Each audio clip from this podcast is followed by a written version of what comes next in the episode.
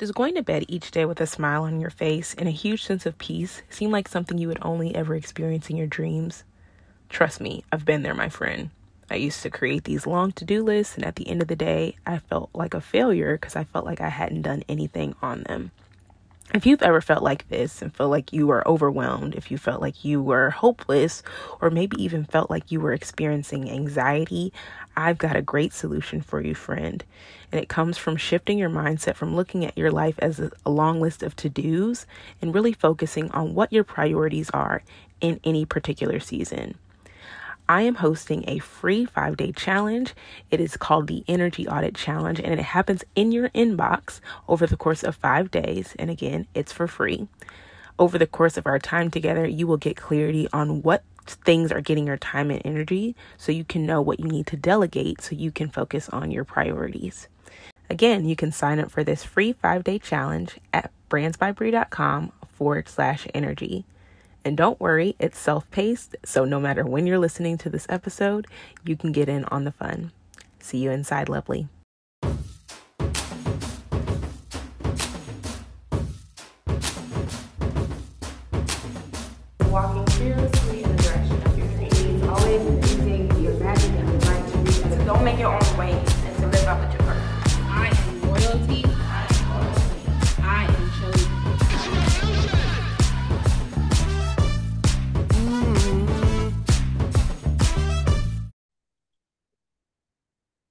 Welcome, everyone, back to the Black Girls with Purpose podcast. You all know this season we've been talking about transitions, and it's just we've been having really awesome conversations over the past several weeks. And today I have a special guest with me. Her name is Sade. She is, yes, like the singer, um, she's here and she literally is in Japan, y'all. Y'all don't even know all of the back and forth because of the time zones. We were like, wait, when are you supposed to be? Oh, I thought that. And I just want to say, and I said this to her privately, but the fact that this woman was like, okay, yeah, I could book this interview. It'll be midnight my time, but that's fine. Like, I just, that is commitment. So I am so excited to have her on the show. She has her own podcast as well. Um, and she'll get to talk to that to you all more about that. But I'm gonna let her introduce herself. So Sade, welcome. Tell the people all the things. Hello, everybody. So, like she said, I am the owner of Mom Chat Show, and I'm a big wellness mom advocate, like big heavily. Um, I'm very big on, you know, moms taking care of themselves, being their biggest cheerleader, loving on themselves more than anything. And honestly, it was me that created that because I had my own journey. I had my own awakening. And ever since then, I'm like, you know what? We need someone to be the person that's going to love on us and support as moms more than anything. I feel like sometimes we don't get that support the way we need it. So I'm the biggest cheerleader I know of that is like rooting for moms frequently. And I don't plan on stopping anytime soon. I love that. So tell us about your transition into motherhood because you you have three children as well, right? Yes. Fellow mom of Mhm. three. Okay, so give me the ages, give me the the backstory of that. Like, was it like, okay, yes, we knew straight out the gate we wanted three children, or was it like, oh, they just kept coming? I wish I could say that. That is definitely not how it was. Um, especially being a military mother.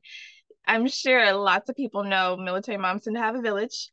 And so it was literally like I had a baby, we move again. I have another baby, we move again.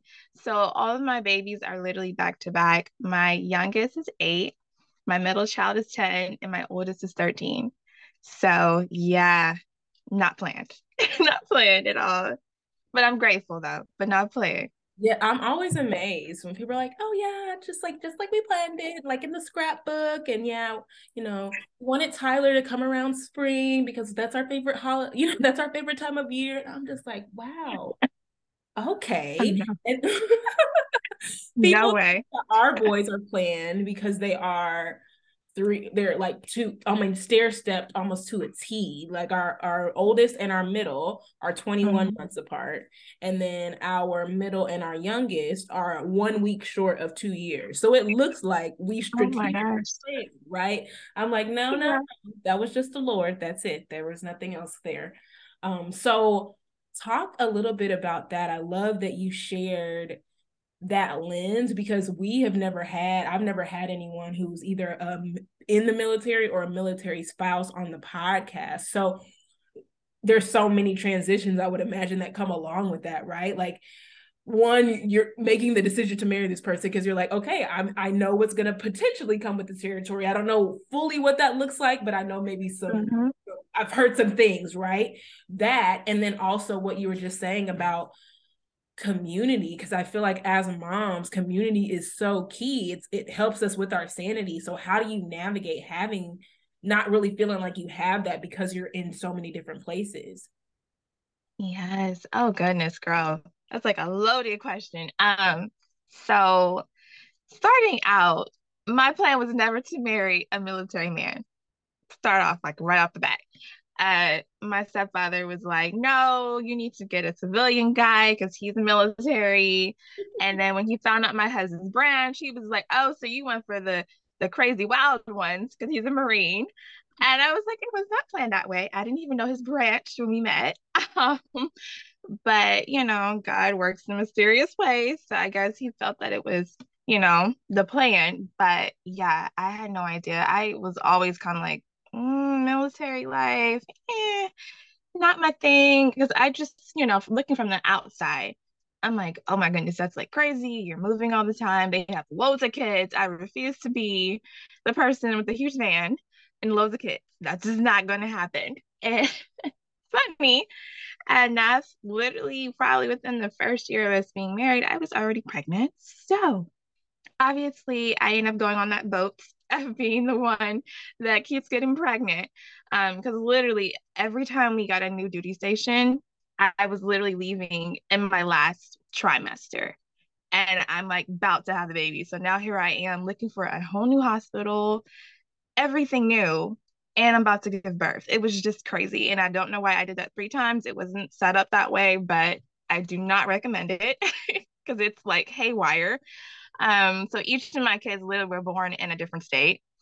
And they love bragging about that because they think it's hilarious. And I'm thinking, eh, if you only knew the background of it, uh, was not. Like I would so say, if you were there, technically you were there, but you were a baby, so you have no idea like all the chaos that was surrounding it. so much chaos, so much chaos. Like I'm grateful everything went smoothly, but it was definitely chaotic. And as for community, though, that's honestly something that I think we don't talk about much. I don't feel like community is as strong as it you would think it would be within the military wives and everything. It is kind of competitive at times, surprisingly. Um, sometimes people tend to, you know, use ranks as like leverage, and it just can be kind of lonely at times and that was honestly something that i dealt with within the first couple years because being the child of a military person is so different. And so mentally i'm like oh it's going to be you know friends hanging out in the community and we're all close and you know because that's what i saw from a child's perspective. But then being on the other hand of like the wife's perspective i totally get it now because now thinking back on it, I'm like, wow, my mom didn't really hang out with a lot of different people. Like it was very like same person over and over, ones and twosies. Now I get it because I'm on that end now, and it can be hard. I went through a big struggle of just feeling like, okay, I don't know anybody. I don't have my family close by. And mind you, I'm a seven girl. I grew up like literally in one state for like 14 years of my life. I know everybody, you know, it's like you know the neighbors, everyone knows your family type of background.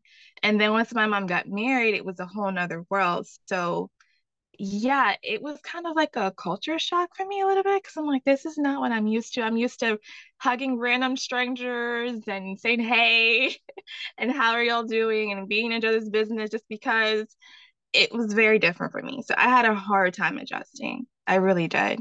Yeah. Do you feel like that's a part of why you started you know because it's not just for me it's not just a show it is a it's a movement right because i think mm-hmm. that often we become the thing we needed right where, mm-hmm. where we say mm-hmm. man i really wish i had someone even if if it was someone i was listening to where it felt like a friend in my pocket right like okay Sade is going through the same thing that I'm going through, so I'm not alone, even though I feel very alone. Do you feel like that's part of what sparked the desire to start your show? honestly, that is exactly why I created it. And the sad part is I didn't really realize how lonely I was until I had a actual nervous breakdown because I was just like I think at times you know how if you've grown up a certain way and you feel like certain things are missing as a child in your head you're like okay when I get married I'm going to have this, I'm going to have that, we're going to do this, it's going to look this way. So I had this idea in my head like okay, I'm about to be this amazing wife. I'm going to have, you know, the picket fence, beautiful house, great kids. You know, we're going to go to church. I'm going to come home and make this meal. Like it was literally like planned out in my head. So I was like going on autopilot. I honestly feel like thinking on it and really wasn't really paying attention to the fact, realizing that I was going through loneliness, a slight depression, you know, overwhelmed, not really thinking about me and my needs because I just wanted to be perfect for everyone else. So I wasn't really considering me. And I think that breakdown though that I had though, it woke me up and it helped me see that girl, you are not okay for one. And then two, you know, you don't really know who you are. I didn't know anything about me after becoming a mom and wife. And I always tell people that I honestly feel like after you have kids, it's like a rebirth happens and you just like blossom into this new person. The problem though is that we blossom into that person, but then we don't get to know that person and we just keep going as if we're that old person before the kids and that's when things start to like collapse. And that's what happened for me. I didn't know anything i like. I just was like oh you know i'm just going to keep doing what i got to do. But that didn't work because after i'd say about good six years of doing that things went downhill. And i literally went on a journey for a whole year. Literally a whole year of me just being like i'm not going to tell myself no to anything. I'm not going to disguise the fact that I'm going through stuff because I am. I'm tired of, you know, doing the all smile thing and just faking like I'm good because I'm not. So I was like all around strangers doing things I'd never thought of doing, like rock climbing. I'm from the South. No, that's not a thing. but I was doing it because I felt like I had to. I didn't have a choice anymore. I'd already hit the wall. So it was kind of like, you literally can't go any further down at this point. You've already hit your rock bottom. So the only thing you can do is rebuild. So I rebuilt myself. I had to. And it taught me a lot, but that was literally what created Mom Chat Show because I was just like, we are hurting in silence. And I talked to so many moms afterwards because I, being a natural interviewer person, apparently I was before I knew I was. Um, I just had so many questions. I needed to I needed answers. So I was asking everybody like, "Hey, how are you doing? Are you good?" Like, you know, just kind of like making casual conversation. But surprised me though was the fact that well, what surprised me was the fact that a lot of these moms were hurting. Like a lot of them. Some of them were surprised they even told me their business. I was surprised they were telling me their business too, quite frankly. But um they were hurting though. Like some people had said they had never said those things in like 11 years, 12 years. They never had told anybody that they were, you know, not really happy in their marriage or that they were struggling as a mom and that sometimes they contemplated this or doing this. And it was just kind of like, okay, if we're having all of these problems and some of them are actually similar, why is it that we're just doing it in silence? We're not like trying to fix it. We're acting as if we're okay, because looking on the outside of those people, they were always smiling. Like I honestly thought they were just, you know, happy, busy moms. But then I talked to them and I'm like, girl, like how are you walking around? You're smiling and laughing everybody. You're not like there's so much pain in there, but it's just hidden. So I was like, you know, we need to talk more. And I feel like if we start just being honest, like I'm hurting, this is what's happening, maybe some change can happen. Because I honestly feel like the more I shared my truth, the more I healed. So it's like, okay, if that worked for me, it has to work for somebody else too. They need to share their story and heal too, and learn how to get to know themselves better. So I've been bringing some of everyone on because we need to heal. We're hurting. So, yeah. Two things that you said that stood out to me were you've already hit rock bottom. The only thing you can do is rebuild. And the more I shared, the more I healed that is so the more I shared, the more I healed. Like that needs to be on a shirt, one, because I feel like and you said you're from the South as well. So I think culturally it's kind of like, girl, put your big girl panties on and let's like get the thing done. Right. And I think that what I'm finding is that both my mom, my grandmother, her mom, who I call Meemaw again down south, you know I'm saying, Meemaws and, and Nanas and all of that. Um, I feel like I'm seeing them share more now. And there are things that my Meemaw has shared with me, even in the past couple years, that we just would have never known. But it was kind of like, baby, ain't nobody had no time to be sitting around, what they would say, sitting around in circles, drinking Starbucks and talking about our feelings. We had children to feed, we had jobs to do. And and and the thing is,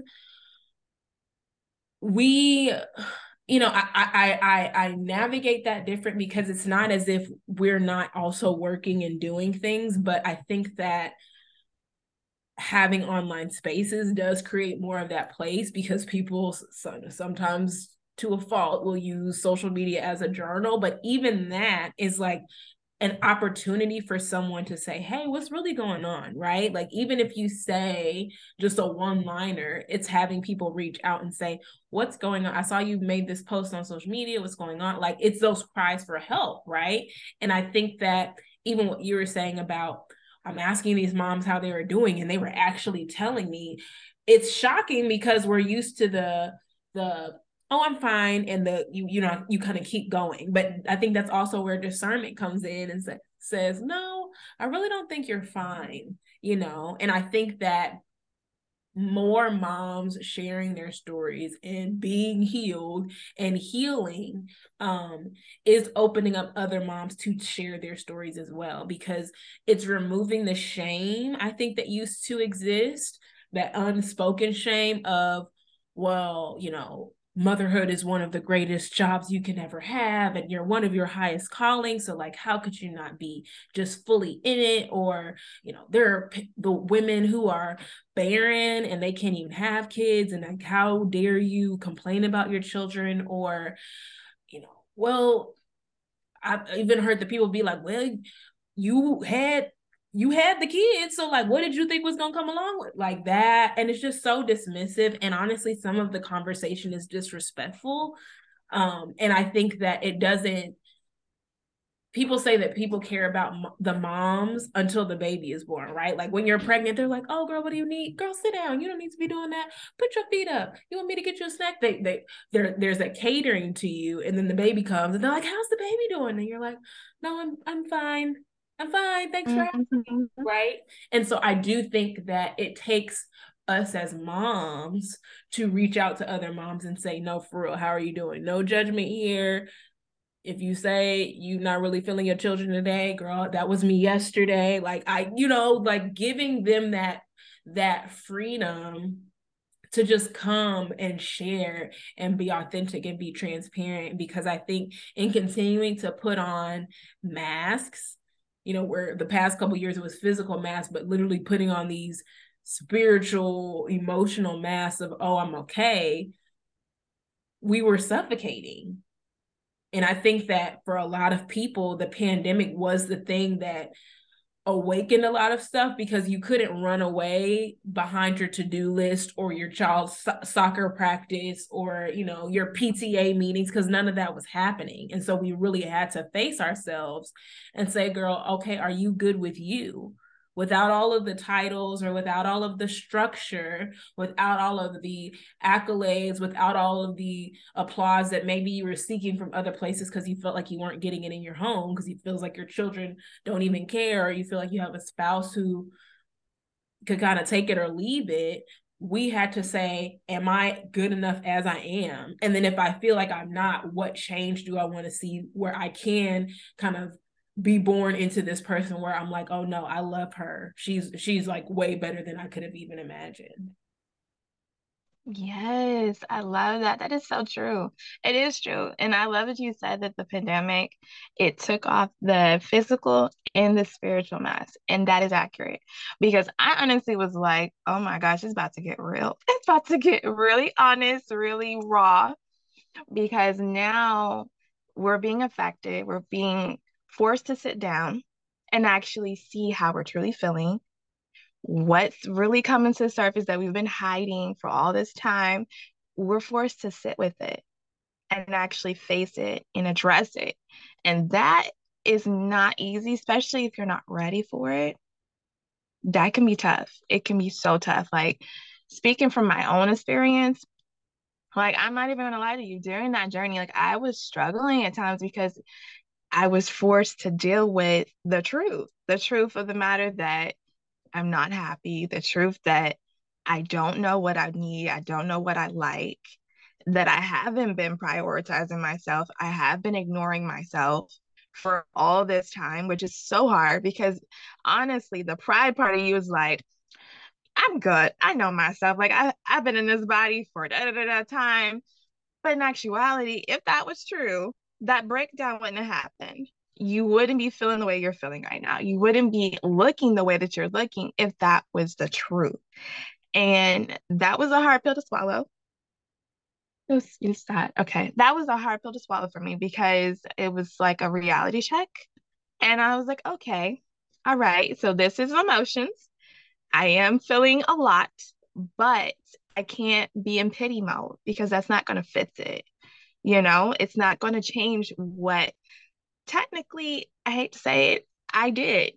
Because even though, you know, I was doing what I was supposed to do as a wife and as a mom, I still played a role in the fact that I ignored it for that long. And that was hard because it was like, dang, so I was part of my fall down and my breakdown and having to take that in and realize that it was like okay all right so what can i do to fix it? So meeting all those strangers and allowing them to come into my bubble which is not easy as a woman and as a mom. Oh my. So i did find it interesting that you know strangers were just so comfortable with me but i do feel like they were comfortable with me though because of the fact he was using them mm-hmm. as a way to speak to me and it was so interesting because every person that I met, mind you, I was using like public trend like um public platforms and groups that were dedicated to just like random people meeting together um, and women just kind of like empowering each other and being around each other and doing activities and events. So these were people I've never crossed paths paths with. I've never been around or anything, no group connection, friend connections, nothing. So for them to just be like, oh, hey, how are you doing? And let's do this and let's do that. And you know what, you really are this, and just giving me like constant positive affirmations or like wanting to know about my life. And it was like, okay, all right, I'm a little concerned and scared because you're a stranger. I'm a little like, you know, stranger danger a little bit. But then when we would start talking, their beliefs were similar to mine. Um, or we were both moms going through different things, but somehow they were similar. And I was like, okay, this definitely is not just happening just to happen. It's definitely strategic. So it was what I needed. And it taught me to learn that God puts a lot of things in us that we already need and have. But if we're ignoring and we're constantly putting things in front of what he's trying to do to where it's silencing it or it's blocking it, we're not going to see it. And I felt like he needed to sit me down so that I could hear what he was trying to say, so that I could be operating the path that I was supposed to be doing, just wasn't giving it the space to actually happen. Um, I feel like that's what was taking place because at the end of the journey, it really helps me understand that the biggest issue in that whole process, the before I had the breakdown, was me. It was literally me. I was my blockage. I was the person that was, you know, faking it till you make it, which I honestly, after going through that journey, I hate that line with so much passion because I understand what faking really does to you it doesn't fix anything, it doesn't make anything better, it doesn't help you grow. It helps you become stagnant. It helps you be okay in a place that you possibly don't even need to be in anymore. So I can't stand that line because I feel like if anything, it should be learning as you go or learning as you grow more so than faking it till you make it because it, it doesn't do anybody good. So yeah, that was my biggest thing that I learned for sure. God was busy.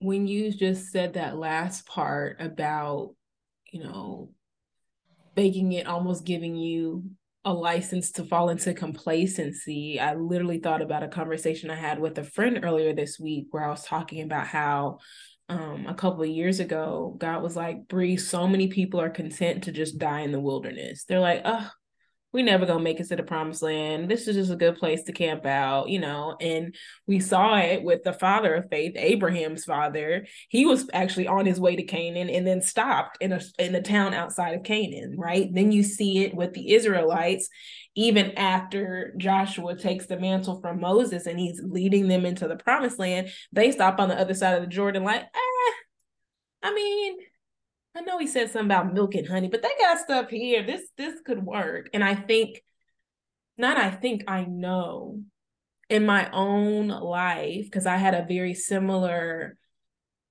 a very similar experience where it was just like come to Jesus and me being very real and raw with God and with myself. I realized that I had gotten to a place where I was dull spiritually because I felt like I had all these high hopes and aspirations and they weren't being fulfilled. And so, little by little, as I saw these things that were on my list, not still not happening after years of praying and fasting and doing all these things, eventually my heart grew hard. And I was like, well, what's the point of why we even pray? Like, what's if you don't just do what you want to do, God? why am I even asking? You know what I mean? Like it doesn't matter. And I've heard other people say that, and I've been like, oh no, you can't say that. Like if you don't ask, God says we don't, we have not because we asked not. That used to be me.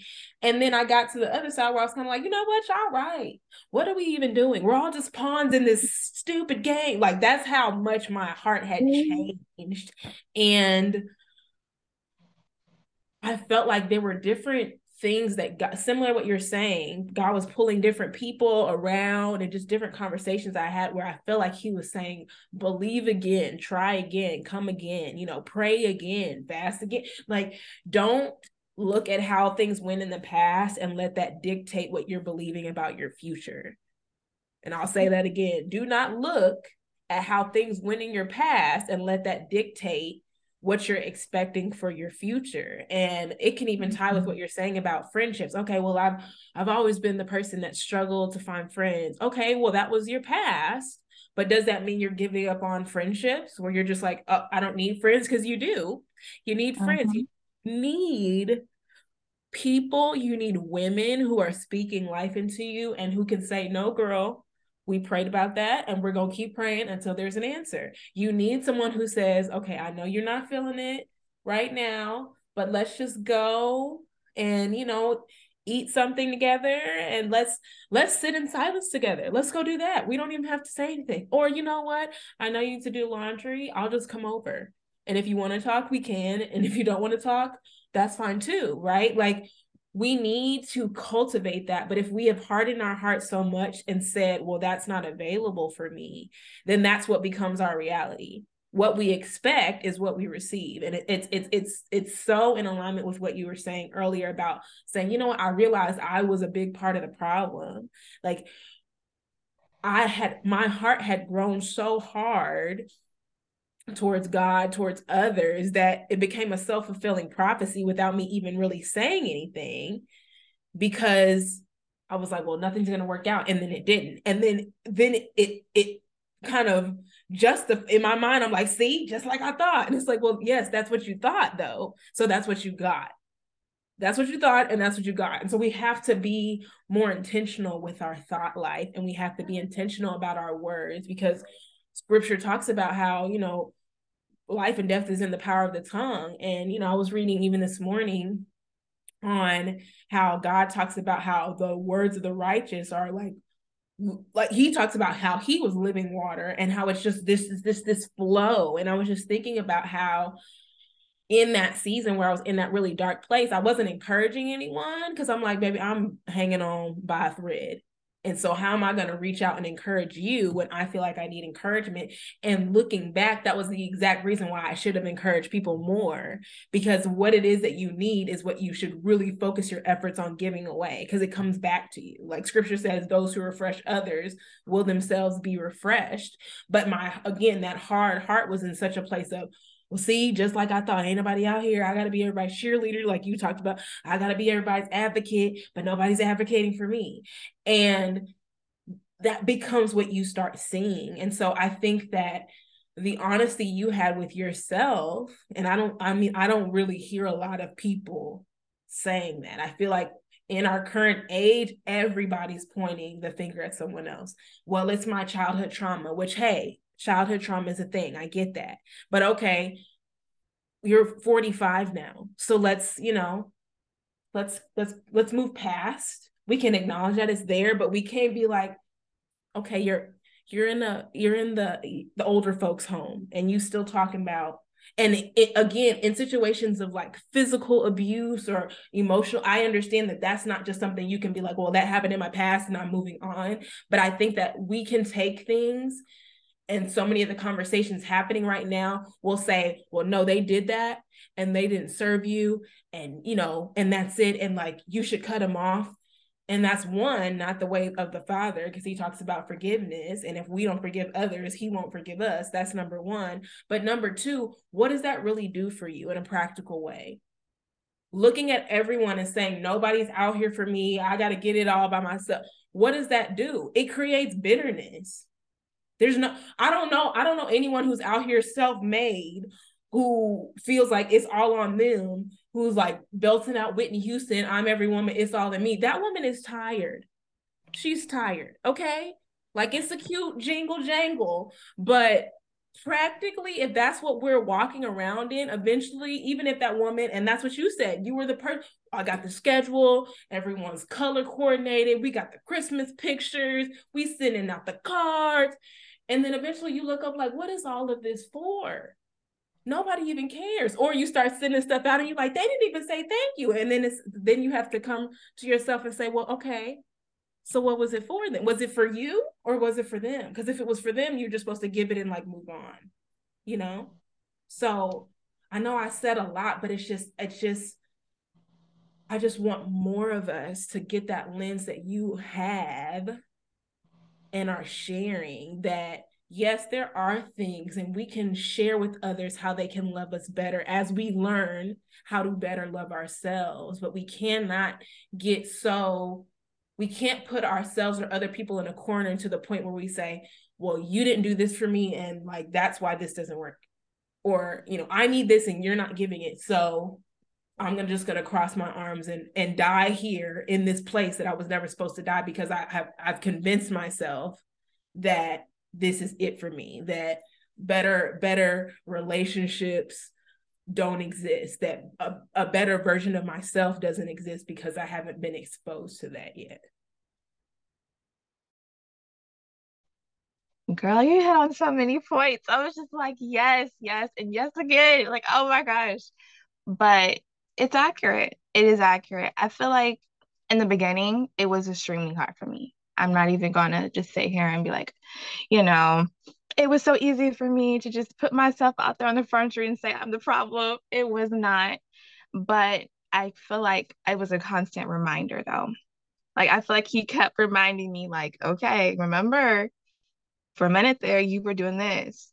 Are you trying to go back to that? Because this is how you feel now. Do you like how, how you feel right now? And obviously I didn't.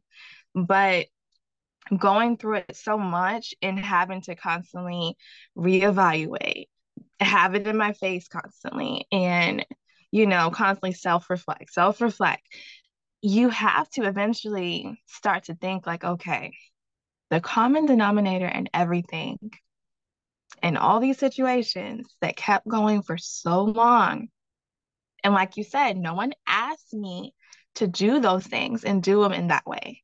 Nobody asked to do that. Nobody asked for me to be perfect and to have that idea in my head that this is how things are going to go. No one ever requested it. I put that pressure on myself to be at that level and to do it that way. So at the end of the day, it comes down to okay, if you decided those things and you chose to continue those things for however long, honey, you're the problem. you're the problem. And the problem is only going to be fixed until you actually acknowledge that you're that problem. So I didn't have a choice because if I didn't acknowledge it, then I would have went right back to where I was doing and being uncomfortable and thinking I'm comfortable, but I'm not, being unhappy, but acting as if I'm happy.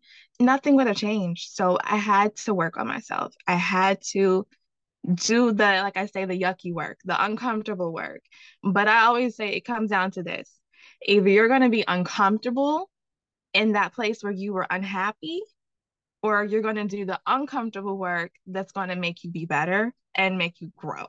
So I was like, okay, I think I'm going to choose other one because that I see is working and I'm getting growth and I'm learning and I'm wanting to be better. So I'm going to go ahead and be uncomfortable, however long that takes, you know, and I feel like it's a consistent healing that's another thing that sometimes I feel like now that people are, you know, they talk about healing so much, but they don't talk about the fact that healing is ongoing. You know, it's not something that you start the journey, you go through the journey, and you're like, oh, I'm healed. Yes, you are partially healed because now you're aware of what happened and what you have to do, but the healing has to continue because it can be easy to go back and revert backwards because you get triggers. There's going to be triggers because there's that's still a part of you in some way. You know, you can't be ignorant to ignore the fact that that was a part of you for a long time. You did that pattern for a long time. So you have to create new patterns and constantly work on yourself and constantly work on healing and praying and doing the work so that you don't revert back to those old habits. So it's ongoing. You know, don't think it's a one stop type of shop thing. It's not. It is not. I wish it was. It would be so easy to be like, girl, you do that year, you do this, and then you're good. No, you just understand yourself better and you understand what you have to do to continue to grow and to continue to be better. You know, that's the only difference. I feel like, yeah. I love that you said that. It makes me think of this um video I watched that my mom sent me last week. And it was a basketball coach talking to her team and she said so many people in life chase the easy thing. Oh i can't wait till this gets easier. Oh it's, it's going to be so good when this gets easier. Like i'm going to be able to do this better. I'm going to you know yeah once i once i get this once i lose the weight it's going to be easier or once i gain the weight it's going to be easier or once we have more money it's going to be easier once we have uh, once we're empty nesters it's going to be like and she said it's not that things get easy. She said you just learn to handle hard better.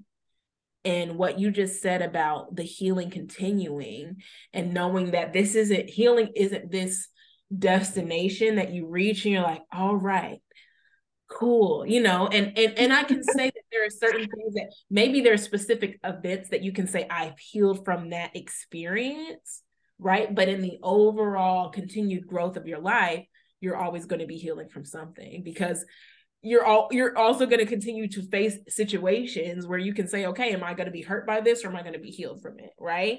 And even what you were talking about about being uncomfortable it's like that quote that says your comfort zone is a beautiful place but nothing ever grows there like you can be comfortable mm-hmm.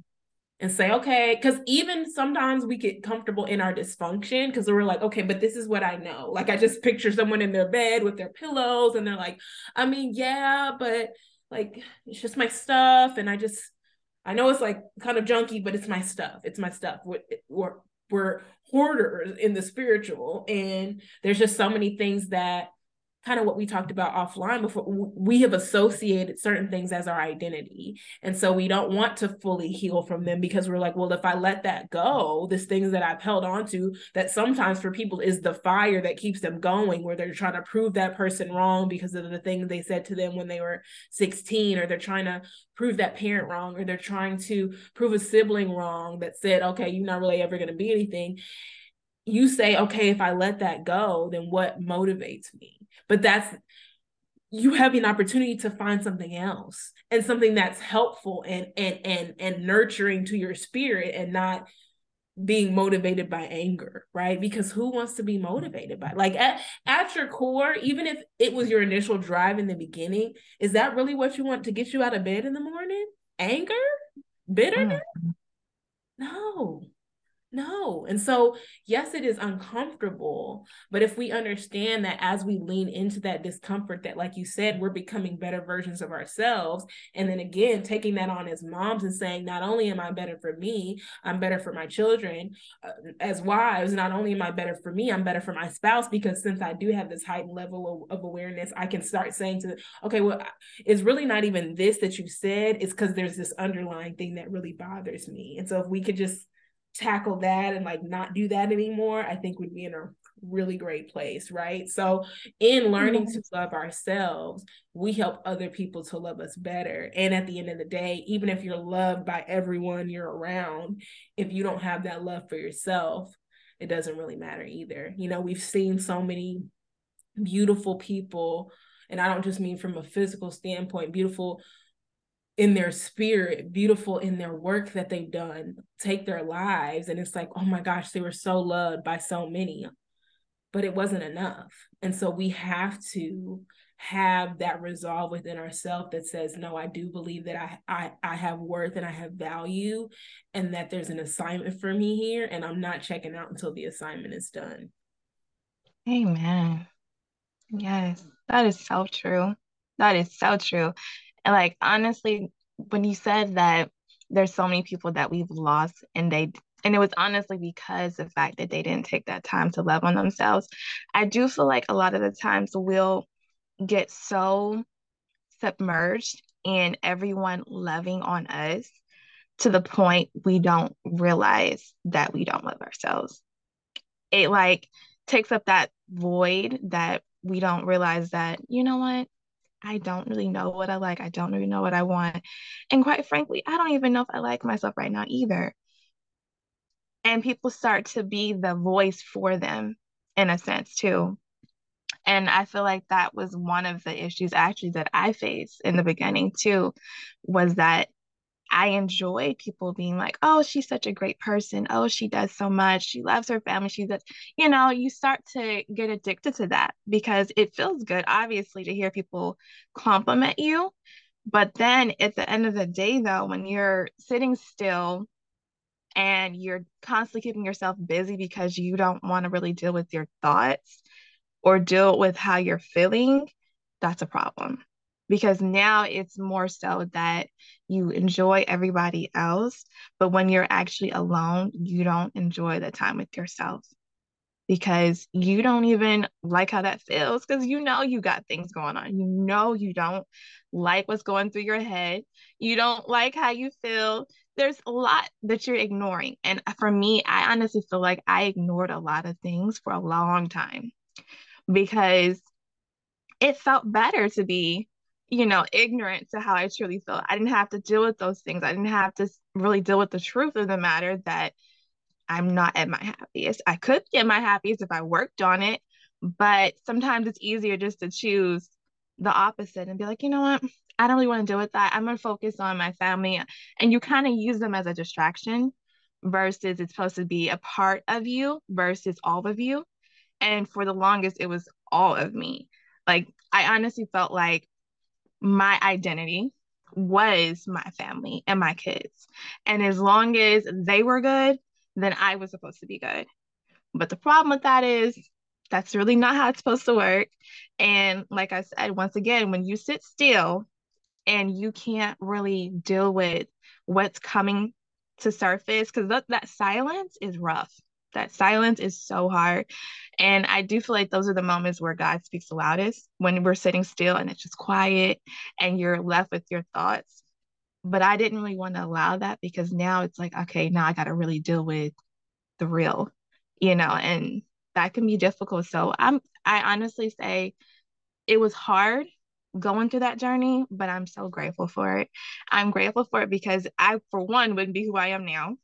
That's completely true. Like if I if I made Mom Chat Show in the mindset that I was then, I honestly don't feel like it would have worked because, like you said, it's hard to help people heal when you're not healed. It's hard to tell people, oh, you can do this and you can do that and talking all these positive things into them when you're not doing it yourself. And you don't even know how that feels. You don't even know what that looks like you know, because at that time I didn't know what that looked like. I wasn't doing personal development. I wasn't doing self reflect self reflection, and you know, learning what makes me tick and what doesn't. What are my triggers? What isn't? You know, those things were not even a thing. that was nowhere near um at all. Like I couldn't even pinpoint anything. I just knew what I knew in that moment. So sometimes I do feel like we have to give ourselves grace for what we don't know but at the same time we still have to hold ourselves accountable too. So it's kind of like you have to balance the two. Yeah that's so good. That's so good. So we've touched on so many things but i would love for you to share a word of encouragement or a thought to anyone who feels like you know they're in that transition period of maybe they recently had a breakdown. Maybe they feel like they're on the verge of a breakdown. Like what are the things that they can be doing to kind of reevaluate and to rebuild like you said? The first thing that comes to mind is don't don't block what you're truly feeling. I think at times it's easy for us to be like you know what? I'm going to fake it fake it till i make it or act as if I'm okay or the the common thing that everyone pushes right now is act as if what you want to be in the future. I'm all for that, but the problem with that is you are still where you're at. So now you're ignoring the truth. Now you're ignoring how you truly feel, what's truly broken, what truly needs to be fixed and worked on. So I'm 50 50 on that. I feel like it's important for you to be aware of what's really happening, what's really needs to be rebuilt. If that means having to, you know, combine it with church and going to actual therapy, do that. You know, if that means having to get more help, because that's something that us moms struggle with, admitting that we can't do it all. I am tired. I am overwhelmed. I'm pushed past the level I'm supposed to be at. It's okay to address those things, but don't ignore them because it gets worse. It doesn't get better. It doesn't go away mysteriously and just disappear. That does not happen. That's not a thing. That's not a thing at all. So take time to really be aware of what's happening, how you're truly feeling, and finding a solution. Finding that solution that's going to work for you, not what someone else tells you, but what's truly going to help you get to where you need to go.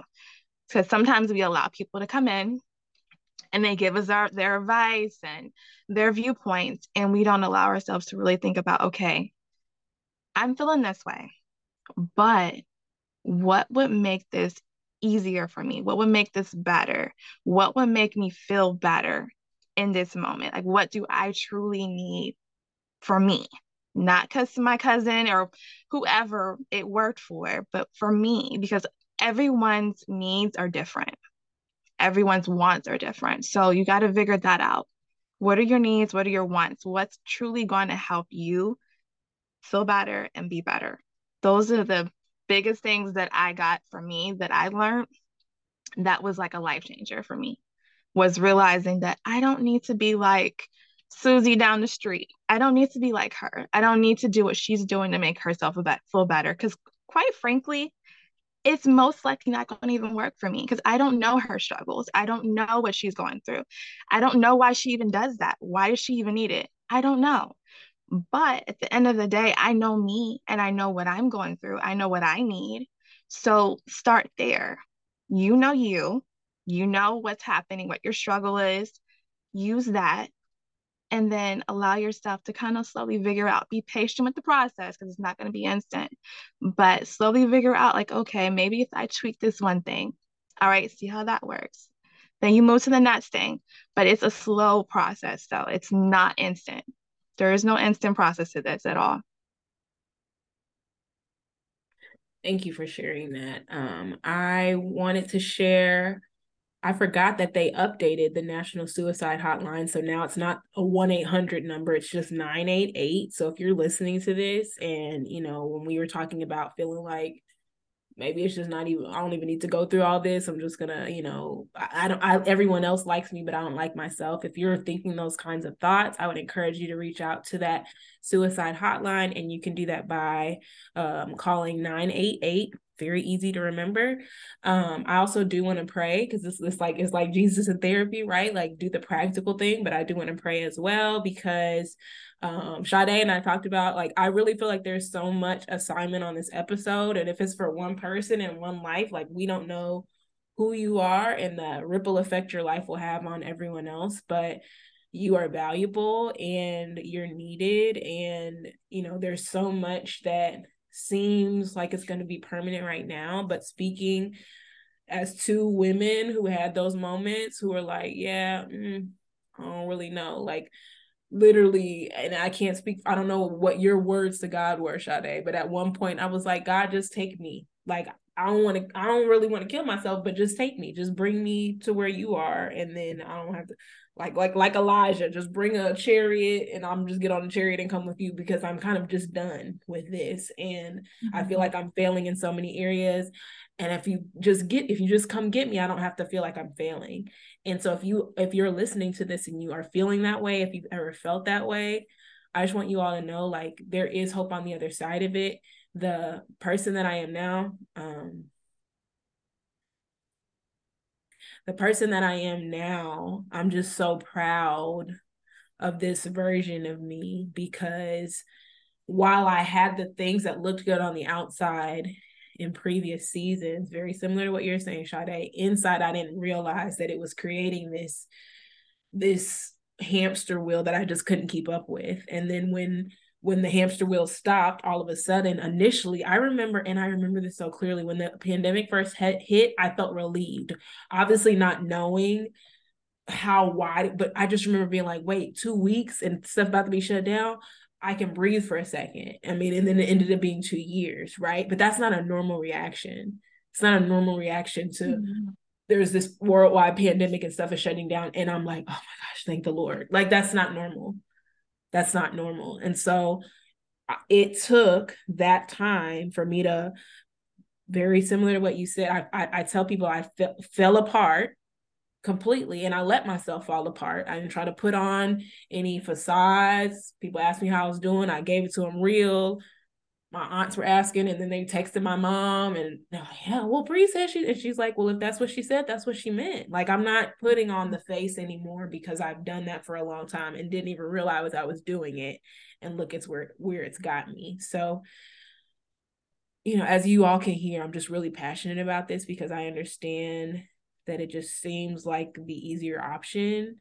Um, but there's so much you're supposed to do. There's so much that's that and there's so many other people who are are blessed by you right now. Not even like like you said, you don't even have to look at your future self right now.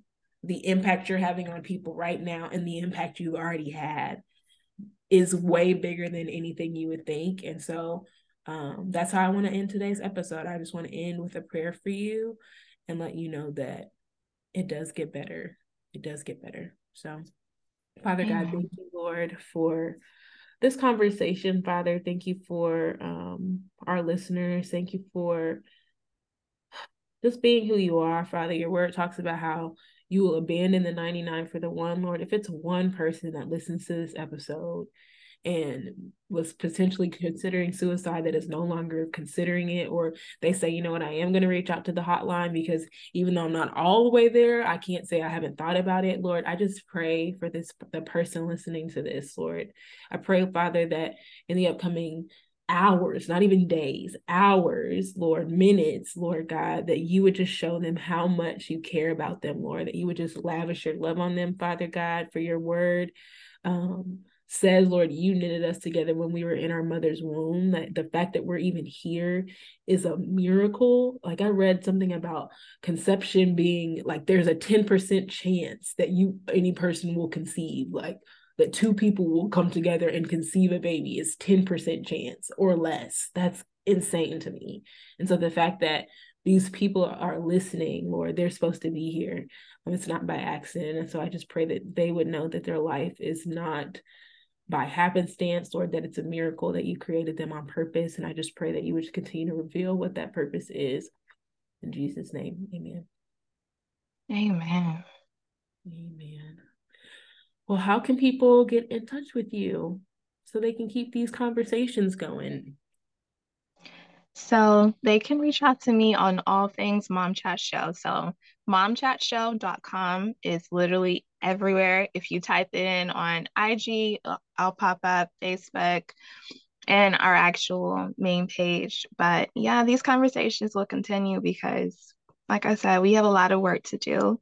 And I want moms to know that there is resources out there. There is people that actually do want to help them, that do want to make their load a little bit easier, you know, and they'll also have laughs too. It won't be all seriousness because I'm completely not a 100% serious person.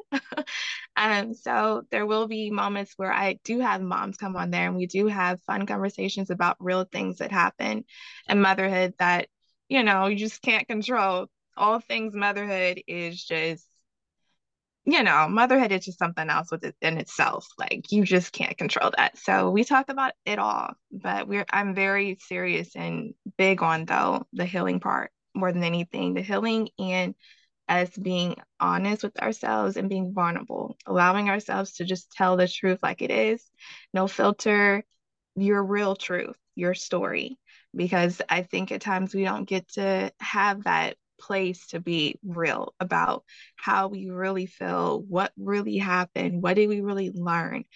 There's so much healing in that process. So I like to share all of it and allow another mom to learn and potentially heal through someone else's story. So I'm excited about the journey. yeah. Thank you so much for being our guest. I've enjoyed this conversation and I know why devil's trying to keep it from happening, but I am so um, just excited to just hear people's feedback and I hope that they'll share it with other moms and women in their community.